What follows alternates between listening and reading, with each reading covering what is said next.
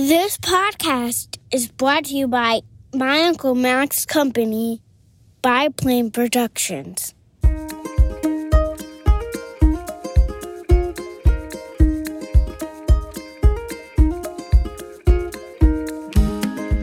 my name is Dustin, and I'm an adventurer. I love that. Hi, my name is Ryan, and I'm an adventurer. Today, I want to introduce you to the person on my guest list who my wife and my siblings were most excited for me to talk to of everybody on the list. He's a comedian whose work can be seen on Comedy Central in his Netflix special called Overwhelmed, and most importantly on Instagram almost every day. He's the last stand-up comedian that I saw in person before COVID. I'm really excited to invite to the podcast today, Dustin Nickerson. Welcome, man. Thank you, man. And for the record, that special is on Amazon, but I have been on Netflix. It's all right. But, you know, I don't want people to think I'm a better guest than I am. A Netflix special would have been a big deal. If you'd have gotten a comic with a Netflix special, that'd have been a huge deal. But you got a comic with an Amazon special who has been on Netflix. So it's right there. Does anybody watch anything on Amazon? Like, what have you ever watched on Amazon? I've watched stuff on Amazon. I couldn't tell you what it was right away. I'm sure Jeff Bezos is happy to hear that. Exactly. I think we've got, you know, where you go to Amazon where you just go, oh, I want to watch that. You go to Amazon when there's something that you want to watch that isn't on Netflix, when you're going after a thing. And that's why my special has done well there, because it's my fans that have gone and watched it. Oh, so that's cool. Did they give you analytics and stuff like that? Yeah, they tell you the downloads and all that kind of stuff. What I like about Amazon is it's you can upload it yourself. I mean, it's yeah, it's one of the few places that still is a good place for those of us who are doing it our own way. And there's less gatekeepers, because my special was made by me and produced by me and paid for by me. Now, we had other producers, but it was, you know, there was no productions. There was a studio, but there was no big backer. You know, it was very grassroots, which is who I am and what all my work is. I almost thought it was the mafia, because it looked like a place where like mafia people take people that they're taking care of. Yeah. No, it was very sketchy. And I don't know that it was legal that we did it there, but we did it. Where did you see me live? I forget. Lynchburg, Virginia. Lynchburg. Oh, that's right. There's a famous... We don't have to get into that, but yeah. I'm sorry, I forgot. Oh, you don't want to talk about Liberty University? That's up to you, man. I'm not associated with the place. I didn't go there. I just happened to move in the same town as the place. Right. But I remember we went there as a triple date. My wife had a couple of friends and their husbands, and we went, and you were opening for the headliner, and you smoked the headliner, and we were all like, how do we get more of this Dustin Nickerson guy? And we started following you online. I mean, it's wild to think that I mean... Where do you even begin? That was a gig opening for John Crist at Liberty University. I mean, where do you start? I mean, I don't have anything to say about it there, but there's been a lot of headlines on those two topics. Yeah, no kidding. Yeah. And it's so funny. Like, I went to see Johnny Swim on campus, and that's the last time they'll ever come to this town, because it went down that night on Liberty's campus. Like, police showed up, took people out of their green room, and like, what? Yeah, you have to Google that, man. Oh, it is. They God. Donated all their proceeds from the night because they would not accept money from Liberty after all that. Wow, that's crazy. That's very honorable of them, because if you're paying, I'm taking the check, you know. So I actually had a gig scheduled at Liberty, and I think it's going to get rescheduled still. I think I'm still going to be performing there. So we'll see. I don't know when, though. If my younger siblings are any indication, you're definitely in that demographic. So you're working it well.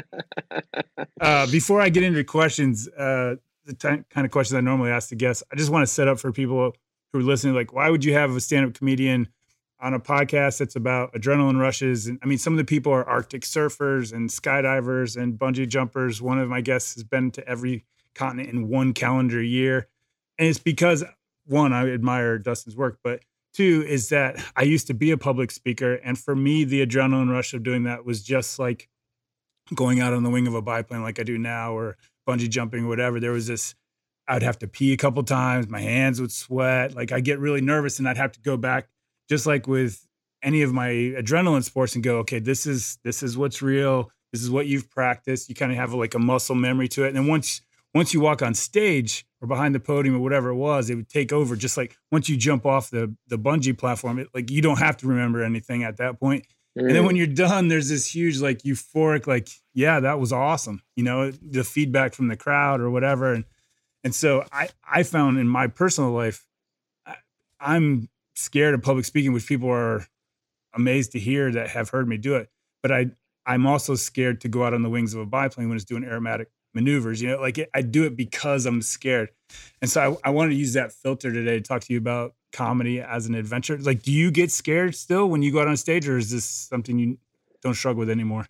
I don't get scared. I am pensive, though. I am, because the thrill and the rush of stand up, and really, I would say, like, there's public speaking and then there's stand-up comedy, which stand-up comedy is not just go be in front of everybody. It's go be funny in front of everybody, you know? Yeah. Like, I've done a lot of different public speaking. I've emceed. I used to be a pastor for a long time. I've done various public speaking things, and comedy is different because there's an expectation of, I need you to make me feel a certain way. And that's a lot of pressure, you know? So I get pensive. Like, I'm in Denver right now doing shows, and you get pensive over the things you can't control of, are they going to be too loud? Are they going to be too quiet? Are they going to be, are they going to be too young? Are they going to be too old? Are they going to be too drunk? Are they going to be too sober? You know, like, what, you know, are there hecklers? And you're just, but it is a good analogy because I'm only thinking about that stuff until I get on stage. And then I get on stage, and I would imagine it's very similar to jumping off a bridge or a plane. And you go, well, I have to figure it out. That's right. You know, like, I can't go back now. I can't just turn around. You know, I have a job to do at this point. I'm 30,000 feet in the air or whatever. I don't think you jump from 30,000 feet. That seems high. You can now in the States, but it costs $3,500 a jump. Oh, wow. How long does that take to fall? I mean, you're paying for a longer ride, right? Yeah, that's called Halo. So normally you jump out in the States between 13 and 15, and you open your chute between 5 and 6,000 feet off the ground. So it gives you about a minute of free fall. Depending on where you go, there's a couple of places in the States. Halo, you jump out at 28 to 30, and you open at 3 to 4. Okay. So there's 2 minutes of free fall. You have to wear oxygen, and it's super cold. You're all, like, bundled up. Have you done it? No. $3,500 a jump is that's stout. I've paid some money for some status symbols, but that one, that would take some convincing of the wife for sure. It is funny how they just straight quantify, like, you're paying $3,500 for a minute. Like, an extra minute, right? You're paying $17,000 a minute to do. Yeah.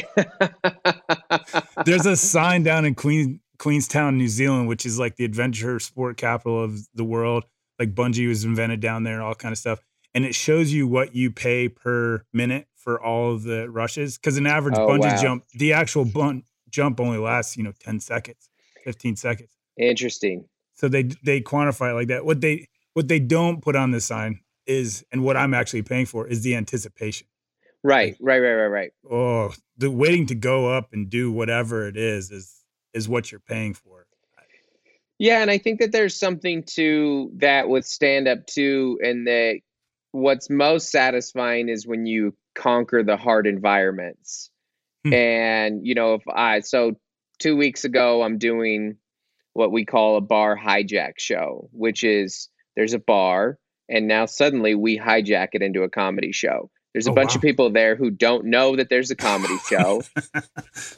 I know there's a comedy show. There's a promoter who knows a comedy show. They just happen to be at that bar when a comedy show starts.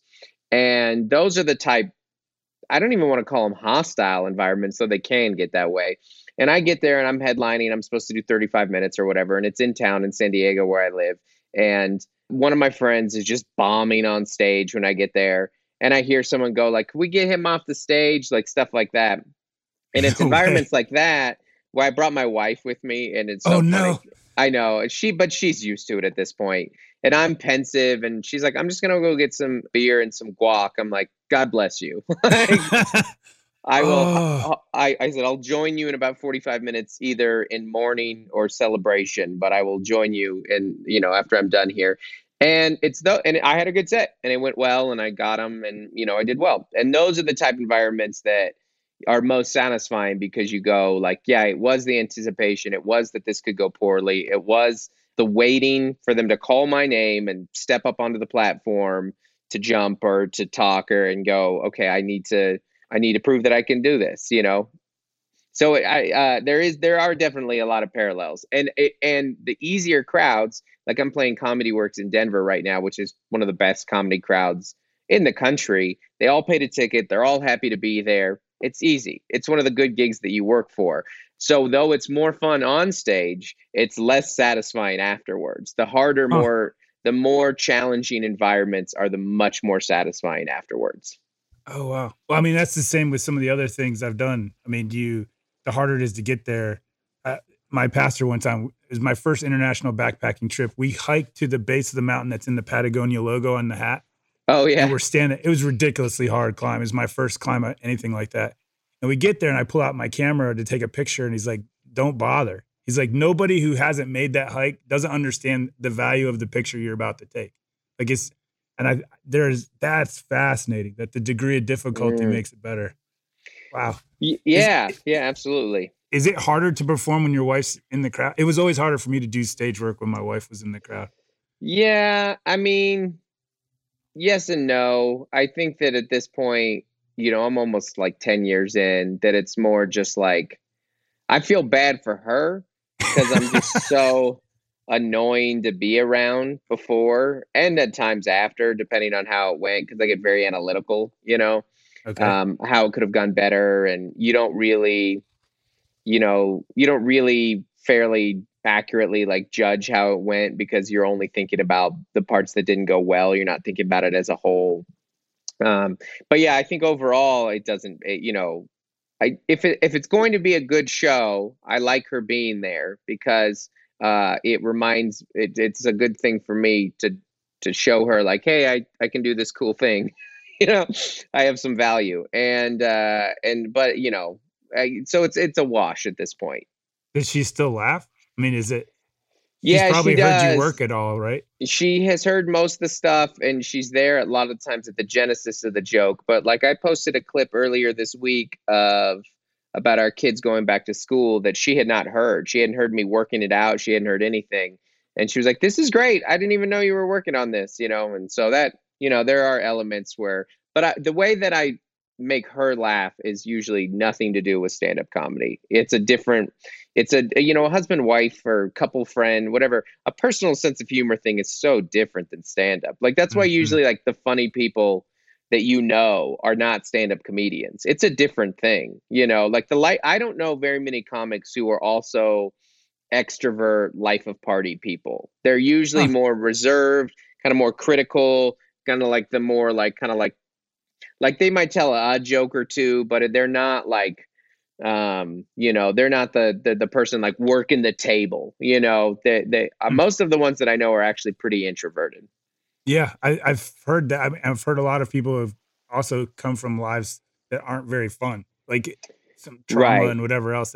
That's a coping mechanism for them that turned into something. Yeah, yeah. People with good families and good parents, they do improv. And then people with broken homes, we do stand-up, because we can't stand the idea of sharing the spotlight with somebody. And we also have massive control issues and ego issues, because the basis of our whole relationship is everybody sit down, shut up, you're in the dark, I get the microphone, you don't. And if you do talk, there are people here to walk around to tell you to stop talking. Like, that's some massive control issues. Hadn't thought about it that way. Yeah, so, and we're a lot of time we're talking about ourselves. I do a lot of jokes about my dad and being raised by a single dad and that unique experience. And sometimes I'll just be up there and I'll be like, I have not said anything about these people in 10 minutes. I'm just up here talking about myself, and they like it, which is, you know, a weird thing that everyone's, for whatever reason, signed off on. I was wondering about that. You know, when I've paid to see a comedian live in person, I tend to laugh more than I do watching their special, like on a screen or listening to it on my phone or whatever. There's like an like I want to laugh. Do you find that people, like, it's almost like they're in the mood, they're going to laugh. It's easier to laugh in person, you think? Yeah, I mean, because, well, it depends, you know. Crowd, yeah, not the hijack situation. Yeah, honestly. Well, I could talk about crowd psychology for days. Like, it's really? It's the most interesting thing in the world to me of why crowds are the way they are. But on a good crowd, yes. So take that show in Lynchburg, which was like 6,000 people. Like, yeah, that was huge. Like the biggest show, second biggest show I've ever done. And wild. And we're in an arena now. Yeah.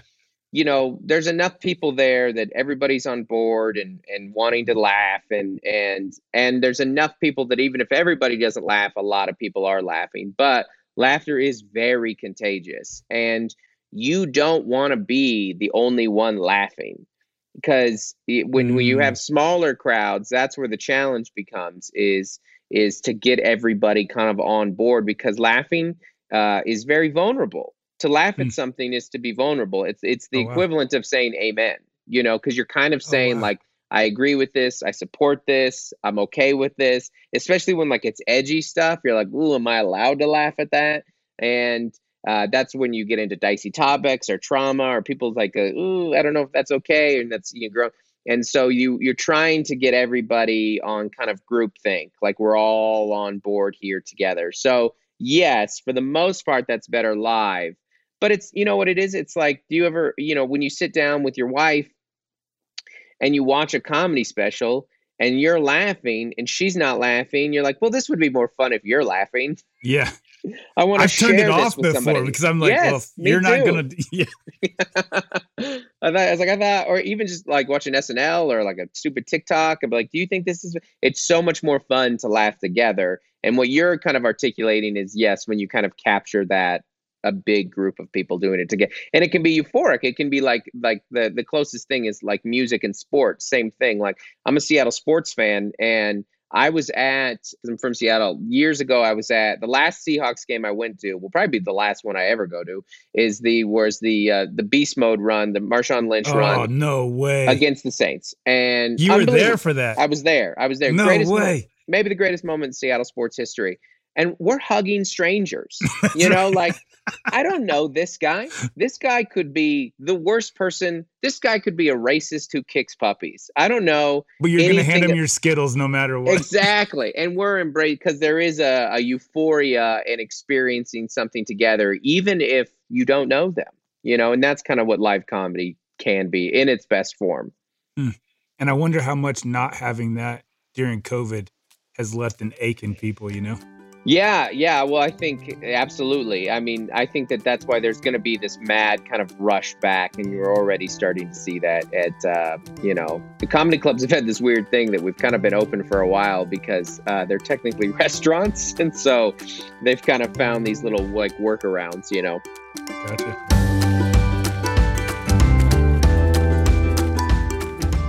If you're enjoying this conversation with Dustin, you might enjoy the comedy piece I wrote for relevantmagazine.com titled 12 Christian Reality Shows America Wants.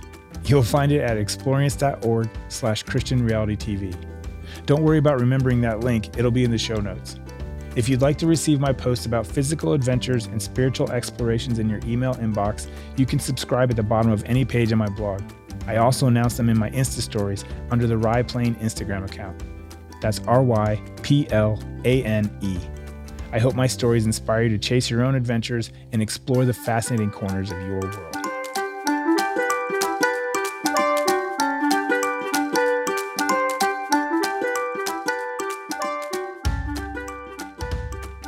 In the VeggieTales episode titled Dave and the Giant Pickle, Larry the Cucumber tells Bob the Tomato, "I laughed, I cried, it moved me, Bob."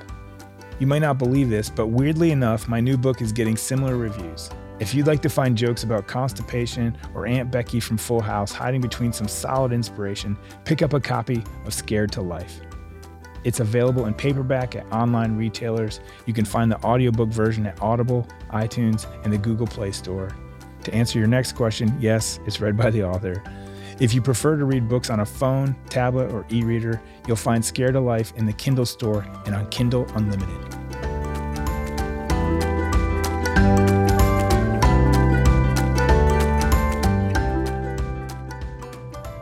You mentioned hecklers, and this is something I've always wanted to ask a comedian is, is your response to hecklers straight improv, or do you have a series of answers that you've got ready to go that you've... I would say it's 90% improv. There Seriously? Are like, yeah, I mean, there are certain things that you maybe have done before or, you know, might work, but you know, it doesn't help you to write that in advance because you don't know what they're going to say. You don't know what they're going to be like. There's, you know, heckler is a very broad term that incorporates a lot of things. And there are there's drunk hecklers, there's negative hecklers. What you don't see a lot is like the "you sucks." That's very rare. Okay.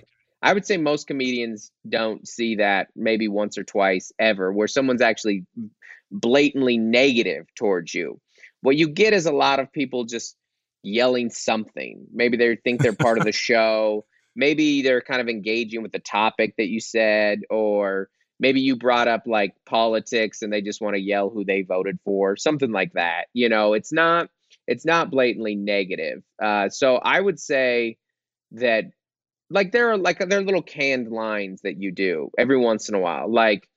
You know, for a long time, I used to do one where it was like, hey, you know, just so you know, when I wrote this joke, you didn't have any lines. I didn't, you know, this is a monologue, you know. Yeah.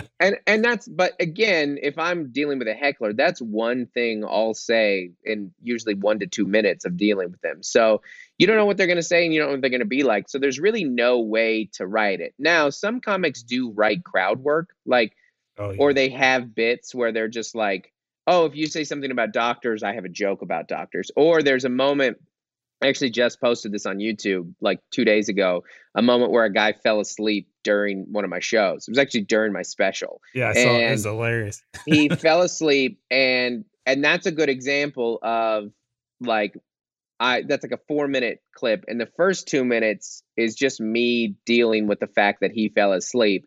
And then my brain triggers going, oh, I have a bit about sleep. I'll just do that now, you know, it just hits me oh, yeah. I'll always relate to somebody being tired. And I planned on doing that in the special anyway. So that actually ended up being so good that a few people accused me of planting him there. Yeah. which some comics do. I don't know of anybody. That's one of those things that just one of those rumors that floats around in comedy that, you know, how do you know that? That's one of the tricks of the Magic Castle that no one admits to. Yeah. I have never, I'll say this. I've heard maybe one comic who some people say that they might, and that's it. And there's no way to know or not know, but I don't know of anybody else that does it. But I do think that I think that it's something that, you know, people maybe used to do more, but whatever, it's hard either way. Pastors trying to prime the pump for baptisms, as I've heard about. That's exactly it. The Magic one is probably a better comparison too. That happens at Magic all the time. And you know what? I don't care because it's still a good show. I still can't figure it out.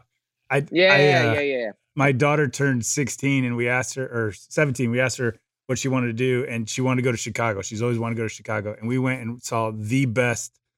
We booked it on Airbnb experiences. The best close-up magic I have ever seen in my life. It's cool. Going down 6 feet in front of me. And I was like, I cannot get enough of this. I know there's an explanation to all of it. And I figured out a couple of tricks over the course of an hour of 50 tricks. Wow. Man, that stuff's amazing to watch. Yeah. Wow. Yeah. It's really good. And that's, again, but it's so spontaneous what that heckler is going to say. And that's part of, you know, I would think, and this is going to sound grandiose, self-grandiose, but Americans' number one fear is public speaking. It's not skydiving. It's not diving in the deep blackest parts of the ocean. It's public speaking. That's what people are scared of. And the highest form to me, the most intense form of public speaking is stand-up comedy. People have nightmares about that kind of stuff for a reason. And the people for anyone who doesn't do it, yeah, the idea of a heckler is the scariest thing in the world. And that's why people are so fascinated by it. And when you start, it is scary. You're just like, oh, well, we'll see. But then you get out there and you're like, well, I'll figure out how to do this. Yeah, I have no Have you choice. Ever had one get you off your game? Oh yeah, of course. Yeah. I mean, hecklers are like a delicate thing. Like I have a very, like, I'm fairly, I don't know what the word is. Like, my stage presence is fairly agreeable. Like, even when I'm talking about things that you might disagree with, I'm doing it in a way where I'm trying to unify things. I like to be ironic. I like to point out hypocrisy. You know, like I make fun of every political candidate. I make fun of myself. I make fun of whatever you're into. I try to be an equal opportunist, you know, but there will be things where people just get, you know, like you can't touch on that. Don't touch my essential oils. Exactly. Whatever it may be, you know? And it's, so I've made the mistake of being too mean to hecklers, and that can be a real problem, because we were talking about crowd psychology earlier. If you get too mean, you could lose the whole crowd. Oh. Now everybody's super uncomfortable. So it's this really delicate thing of dealing with hecklers in a way that hopefully you can get the heckler to laugh and shut up. That's the goal. And then the second goal is to get them just to shut up. Like, everybody laughing is great. Getting them to shut up is great too, because usually the crowd is pretty annoyed by them too. So you just kind of need them, which is why sometimes you just have to look at them and be like, hey, I need you to be quiet now. And but that's what I'm saying. There's angry hecklers. There's drunk hecklers. Drunk hecklers are the most challenging, because the analogy I always use is like a drunk heckler is like moving a mattress. Like, even when you got it, you feel like you could lose it at any point, you know? You never really feel good about holding a mattress, you know? And that's how it is with drunks, because you could look at a drunk person in the face and go, shut up, and they'll laugh, or they won't hear, because all their social cues are gone. So, you know, it's a really delicate thing. And I try to do it in such a way that I keep the crowd positive. I try and be positive and generous on stage, and getting everybody still kind of, that they're still enjoying the show. And if I can't do that, then I just, Dusty Slay, a comic, once he watched me kind of quiet a crowd, he's like, you just went full dad up there. Like, you just told him to be quiet. And I was like, yeah, well, that's kind of my last resort. Cause I have gotten a few times really angry on stage, and it doesn't usually go very well. Oh, wow. Yeah. Yeah. And I would imagine, like, some of those hecklers, particularly drunk ones, there's a certain amount you want to yes and, right, to keep the crowd. And then there's also, you want a yes, no, because you want to get on back to whatever you were doing. Yeah, you can't, you know, you have these moments in crowd work stuff and hecklers that sometimes are so good, and you post the clip and it's a fun moment. But what you don't see is that comic had to get back in material, and that usually didn't go as well, because spontaneous comedy is so fun, and you know, it's organic, and you know that you're watching a magic trick be made up right in front of you, and that's great, but you've got to get back into your bits, because you can't do that for 45 minutes, you know. And is there a comedian that just does crowd work? I don't know if I've ever watched one. There's a couple, and but a lot of them are, you know, they've been doing it so long that they're in control up there. Oh, wow. You know, there's a sense of like that they're out of control and that it's spontaneous, and there's a mix of spontaneity, but there's also a mix of, if you really kind of like, if you were to watch all their shows, you would be like, oh, I remember when he did that. Oh, like, gotcha. When he's talking to a married couple, and, you know, they said this and then he said this, you know, there's an amount of canned stuff. So it just depends. Honestly, you know, where I am with hecklers now is I'm not scared of them. I'm annoyed by them. Oh, I'm like, you're just like, I don't want to deal with this tonight. You know, I've done this enough. Have I not paid my dues? But you know what? I had someone fall asleep in my comedy special, and Bill Burr has had multiple people heckle during his specials. And it just is kind of, you know, it's just an occupational hazard. I don't remember that. the stand-up comedian now, and this is going to kill me that I can't remember it, but there's a guy who had someone die in his show, and they just left the dead person there until the end of the show.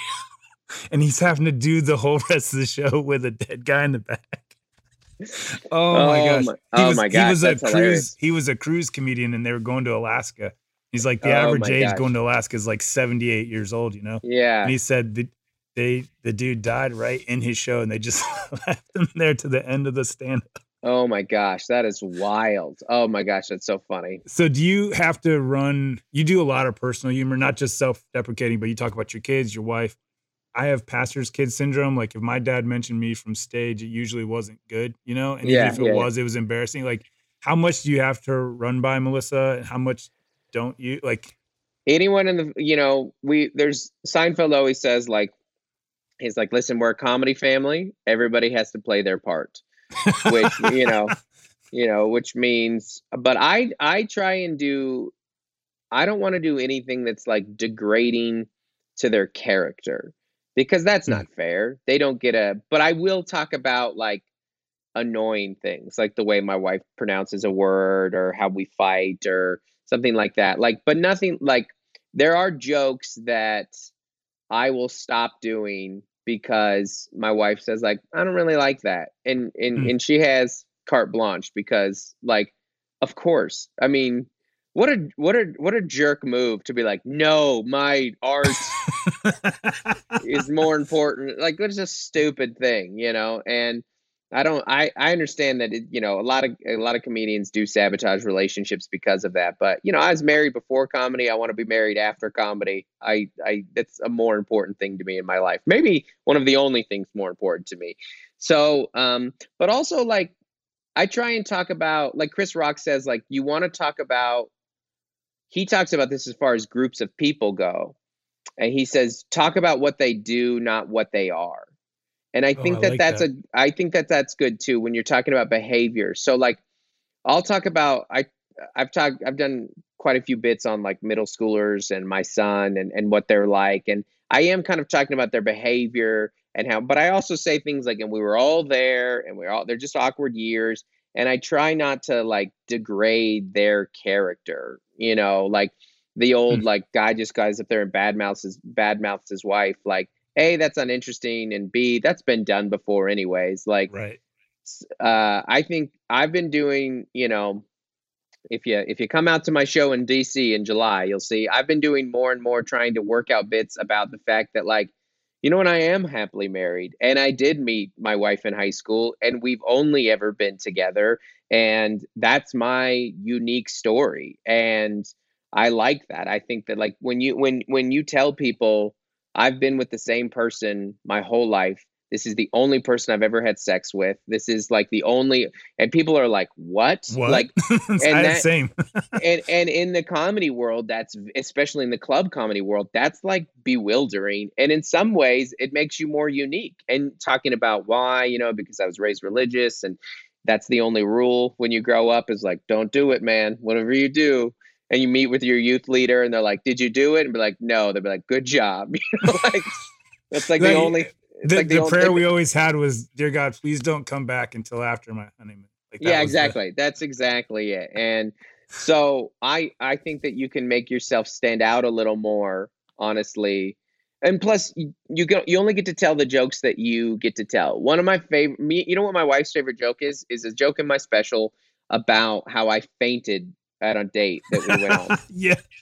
At Barnes and Noble. Yeah. It's not the funniest joke in the special, but it's very personal, and I'm the only one who gets to tell that joke. Like, lots of people get to do jokes about first class. I'm the only one that gets to do the joke about fainting on our third date, because I saw a guy have a seizure, and my wife loves it because it's a thing that we just experienced together that now is on stage, and I love how self-deprecating your humor is. Like, that's, to me, it's easier to recommend that to somebody else.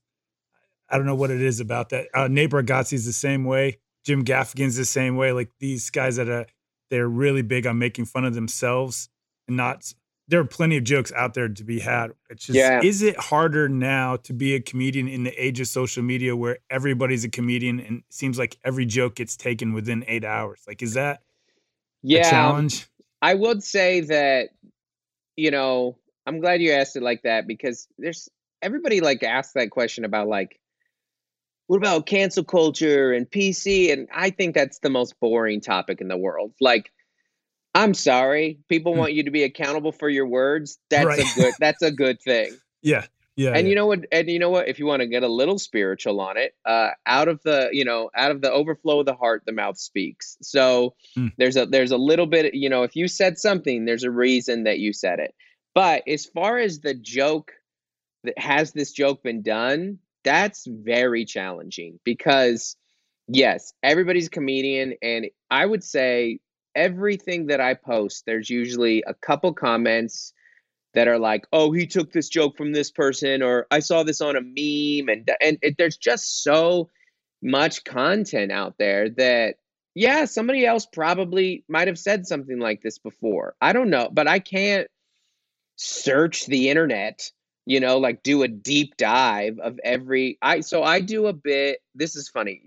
I do a bit about, I talk a lot about being white and how funny and silly it is. 'Cause I'm not like just white, I'm exceedingly white. Right. Like, and I use the word, like the phrase I said was like, aggressively Caucasian. Like, and that's the bit that I say, I'm like aggressively Caucasian. And I go on and I kind of expand on that. And somebody said on a comment, because I had a video do very well recently on YouTube, and said like, oh, they said Bill Burr called himself shockingly Caucasian. This is subtle theft. And I'm like, subtle theft? That's not a thing. How do you subtly steal something? So Bill Burr, maybe the greatest comedian of all time, and one of my favorite comedians, who I've seen a lot of his stuff, but not everything, you know, he owns adjective Caucasian. He owns that phrase. He owns any adjective. Fill in the blank. He owns talking about being white. Like, that's just not.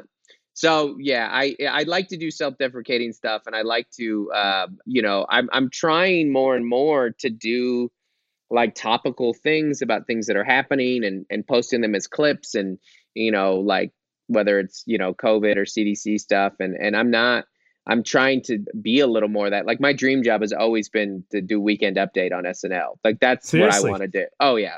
You know, I'm like sneaking up on 40. So that has passed, that opportunity, but I like telling jokes about things that are happening. And I like trying to point out the inconsistent one of my, so I posted a clip recently as a joke that I did with Kev on stage about comparing guns and masks. And I love that one. Yeah. And one of my favorite things in there is I pointed out the irony of people who own guns and say, you're living in fear. Like, well, what are your guns for? You're living in fear too. We're all living in fear. Like, we all just have different fears. Like, life is a buffet of fears to choose from, you know?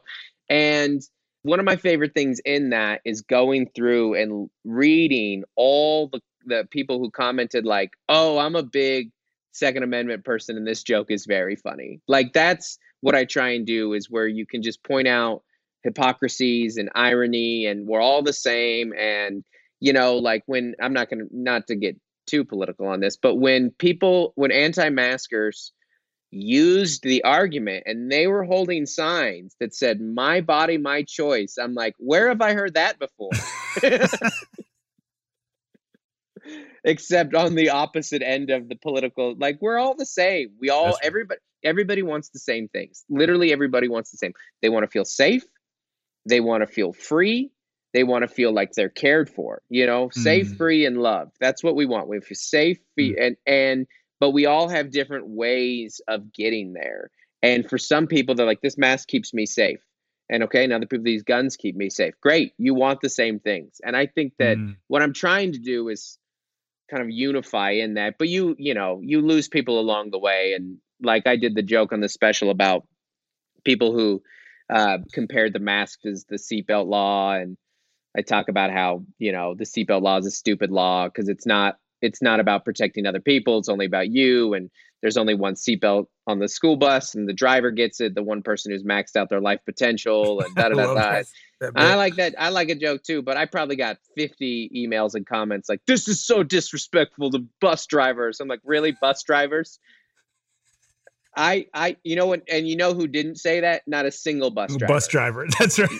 No, if you're a bus driver, you go, you know, like, you know, that's funny. You know, every time you buckle up, like, man, why do I get a belt and they don't? So getting offended on behalf of other groups of people is, yes, exceedingly annoying. But I had that when my mom and I, we did a flight out of Vancouver. I love Vancouver. It's my favorite city in the world. And you can take the float planes there just like you can out of Seattle. Yeah. But we went up into the British Columbia mountains, and we landed on a lake up there, and they let us get out. And I look up, and the pilot's wearing like a 5-point harness, and they just give us a single lap belt. And it's the same thing. So you're like, wait a second, like, what does this do? If we hit something up here, it's not going to do anything. No. I mean, seatbelts on a plane in general, right? You're like, yeah, it just doesn't. What is this for? At 500 miles an hour, this is the difference between 0.0001 seconds and 0.002 seconds. And if anything, you're like, well, maybe it'll save you from going up and hitting your head. I was like, well, you know what? That might knock me unconscious. And if this is about to crash, I'll take that. Yeah, for sure. I'll take an unconscious crash.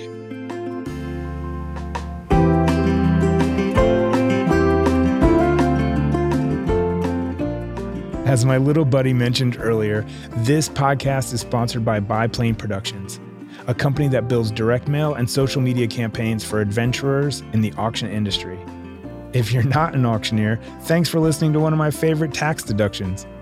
If you are an auctioneer, find out why more than 200 auction companies have trusted me to advertise almost 9,000 auctions across 49 states and 7 foreign countries, winning more than 250 industry awards in the process. If you'd like my help, click the big orange button that says Get Ryan's Help at the top of the page at www.biplaneproductions.com.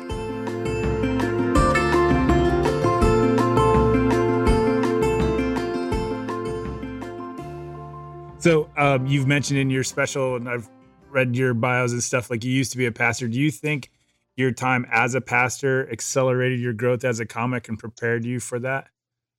No, not really. Only in like when you first start public speaking, there are a couple things that it's so funny because you don't know until you start it that you're like, oh, I don't like, how do I hold a microphone and how do I walk onto stage and when do I go onto stage? There are some basic mechanics that people don't really realize, and you forget that you don't think about them, you know? So there were a couple things like that, but as far as like stage presentation and jokes and humor, and maybe I was a little more confident, but not a lot, you know, because it's just such a different thing. Teach me the Bible versus, you know, go be funny are different. But I will say that, you know, if you can teach middle schoolers, you know, you can handle drunks. You can teach anybody. Yeah, they're the same thing. Yeah. Oh my God. I could not do, I've been asked to do student ministry stuff, and I just cannot. That is a special gift for people. For sure. Yeah. They, if you see me doing a gig for kids, or students, then I got a really nice paycheck for that. Because you're getting that door fixed on your car. Yeah, it's exactly. It's almost. It honestly, it's almost double what I would normally charge. Because I would go, I don't want to do that. And then they go, what about for this? And I go, no. And they go, what about for this? And I go, fine. You know, because you just do that thing where you're like, okay, will I? I look at my wife, and it's a lot of time her. I was like, you just go like, will you go have a bad half an hour for 2 months rent? You right. know, like, oh, yeah. You really do just quantify it like that sometimes. And it's, you know, you know what it is now is I'll shorten the time. I'll say I'll do a half an hour because I know I have a half an hour worth of jokes and stories. Stories respond really well. Like, you know, it's not, but you can't. You know, all my stuff is about being a parent and about current issues and about, I mean, they're not paying attention to anything I'm doing. And honestly, kids, like, High schoolers, some, like I started getting into stand up late middle school.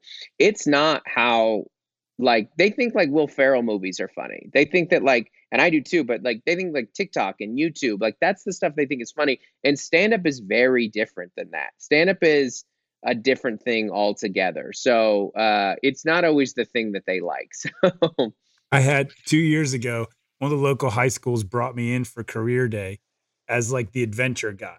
Like, right, you know, right, guys.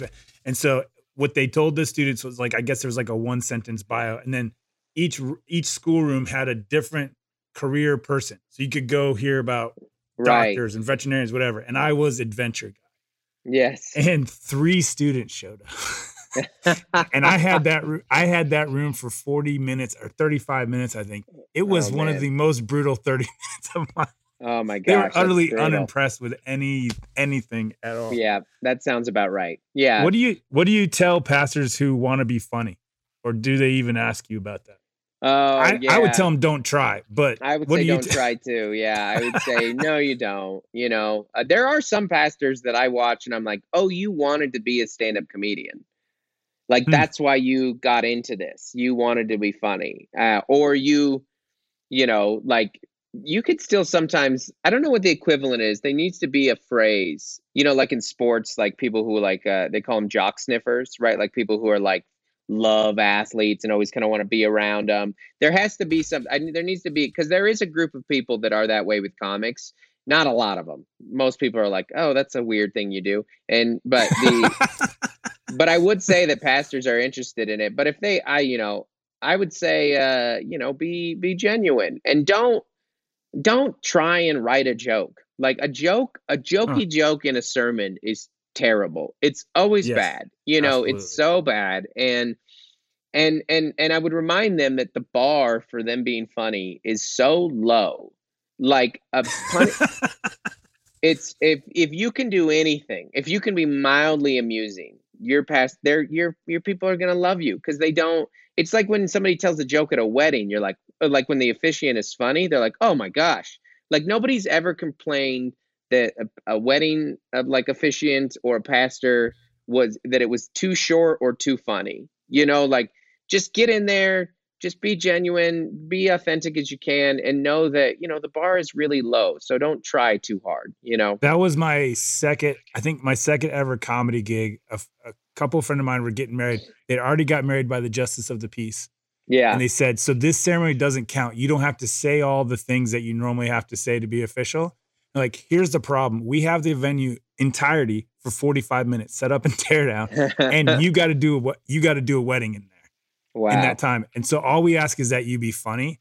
And that was interesting. I've never had written jokes before. Like that was watching a crowd respond and not respond. But yeah, that was an interesting gig. Yeah. Sure. Yeah. I mean, that still happens all the time, you know, as far as jokes go. And they just look at you like when they don't even know you told the joke, you're like, all right, well, oh, he was expecting something. Yeah. That was the punchline. Woo.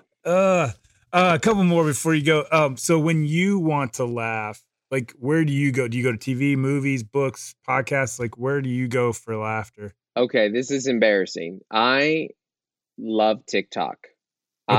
I think it's the funniest thing in the world. I think it's so funny, and I think that it's this next generation's Vine or, you know, like certain like or YouTube. We were kind of the YouTube generation before that you're just like, this is so funny and this is so unique. And it's so specific and it's not just a bunch of kids, like everybody's on there. And I curate TikToks and then me and my wife sit down and watch them. And I laugh so hard. Are you a fail video guy or like what kind of humor? All of the above. And that's what I love about it is you're like, you never know what's coming up next, you know? And I also like that people watch my stuff on there. I have more followers there than I have anywhere else and have more views. Oh yeah, it's crazy. And then I also like, you know, there are stand-up comedians that I really like, but I don't turn to stand-up to laugh because I get too analytical. Oh, and, that makes sense. And I like things that are just nothing to do with stand-up comedy as far as like a zone out laugh goes. Gotcha. So outside of comedy, what's something that you're proud of that you've accomplished, or an adventure, or something where you overcame in a similar way as you do when you go on stage? I mean, changing careers is a big deal, obviously. Yeah, I was thinking about, obviously the jumping of the getting rid of the day job and doing this. I would say that, okay, so the very first open mic of it I ever did, I went and I talked to a comedian for a long time afterwards, just because I wanted to learn everything I could about it. And the bartender was listening. He goes, "Oh, so you want to be a professional comic? You might as well get the divorce now." That's the first night I ever did comedy. Oh, wow. The guy told me, "Wow, I have worn that as a chip on my shoulder for 10 years of like, yeah. No, I will make both of these work. I will make the marriage and comedy work." And, almost purely out of spite, because I know the guy who said that now. And every time I see that, I'm like, "Hey, still married, FYI." Thanks for that. I mean, a lot of comics, they will eventually have kids, but I've rarely heard a stand-up where they started their career when they already had kids, which is something you did. Yeah, I had to make it that much harder. I was 27. I had 2 kids. I'd been married for 9 years. Yeah, I had a life before comedy, and that did help as far as I was a grown up when I started. So I'm like, "Oh, I understand how this works. Like that person, I don't need that person to laugh. I need that guy who's the booker. I need him to laugh. I need to get paid to do this." There was an urgency to what I was doing. So. Gotcha. So this is now, how many years have you been doing this like comedy is the whole thing? About 2.5. Yeah. I think something like that. Maybe 3. I don't know. The years start to blur together. And if you can't make it to Weekend's Update, like what's the top of the mountain? Like different comics have different mountains, whether it's a sitcom or what is the, I don't like to set goals so Weekend Update is a dream, not a goal. Right. Because I don't like to set goals that are up to somebody else. Oh, that's good. Okay. I used to be like, "I want to be on the Tonight Show." Well, I don't get to decide if I'm on the Tonight Show. Yeah, that's right. and my work ethic doesn't get to decide if I'm on the Tonight Show, and how good I am doesn't decide if I'm going to. There's one person on this earth that decides whether or not you do the Tonight Show. That's it. And I don't like to put my goals in other people's hands. I have 2 goals.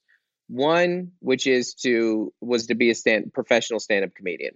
That was it. And that was the big goal, and then beyond that, I just want to play A clubs, like the best club in every town, and have the majority of people there to see me, which means my next goal is what I'm doing right now, which is trying to develop a fan base and put out consistent content and find the people out there that really like what I'm doing. Like over my they talk about how weight loss, right? Like it's not all straight down. It's like this and this and this. This is how followers are for me, because I'll get a tick and then I'll drop. And then I'll get a tick and then I'll make a joke about Trump and then it'll drop. And then I'll get a tick and then I'll make a joke about Biden and it'll drop, and like I hemorrhaged a lot of followers this time last year over being pretty outspoken about the Black Lives Matter stuff, and did it the other day over the George Floyd thing. And I go, so part of me is just like, man, I hate that they're leaving. I want followers.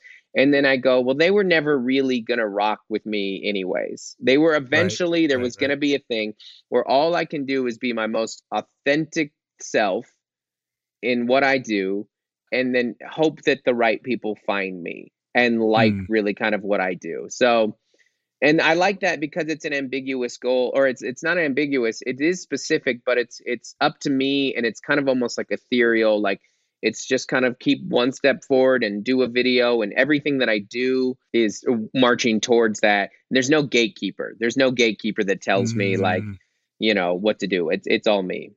Gotcha. Have you performed out of the country? I've never looked at it. Just Canada. Yeah. I've done some shows in Canada, and I love Vancouver. Yeah. But yeah, just I always find it interesting that U.S. comics, particularly ones that only speak English, that they get a following when they go to when they finally do get to other countries, or the USO tour makes sense. That's us somewhere else. Sure. When they show up and like everybody's, it's Egyptian, like music, or whatever. Yeah. Yeah. They like, yeah. Well, also, a lot of people know English. We're just dumb Americans. Like, how could you know another language? Well, but I mean, so much of it is jokes. Yeah.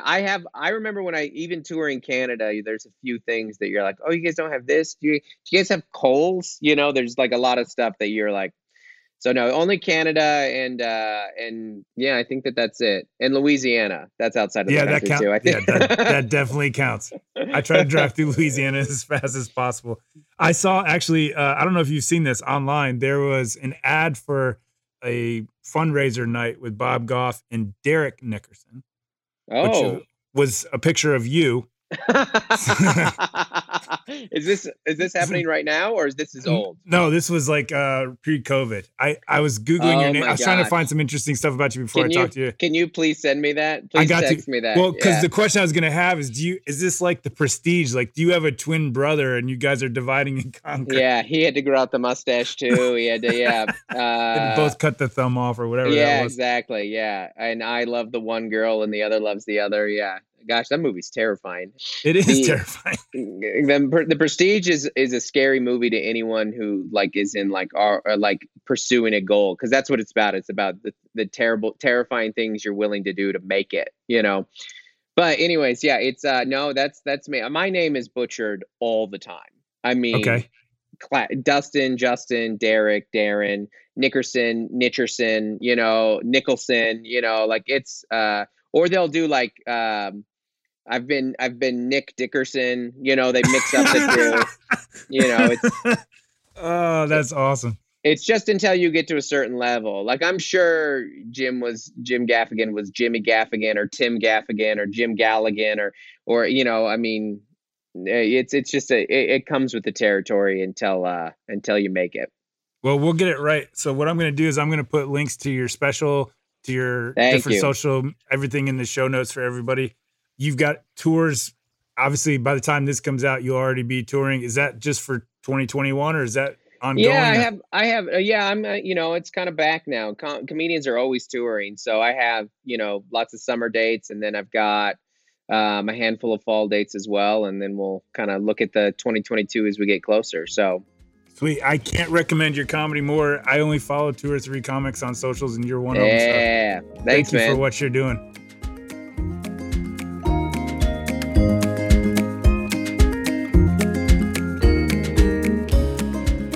Thanks for listening all the way to the end. Wow, you're like a professional podcast listener. If you liked the interview you just heard, somebody else probably would too. Share the love by helping this podcast climb the rankings and be found by more people. Head over to iTunes and leave 5 stars and a review. As a thank you, I'll share my favorite reviews on Instagram. Speaking of Instagram, you can follow the show there at Everyday Adventures Podcast. You can also follow me on Instagram at Ryplane. That's RYPLANE. Now go out there and chase your own adventure, and I'll meet you back here for our next episode.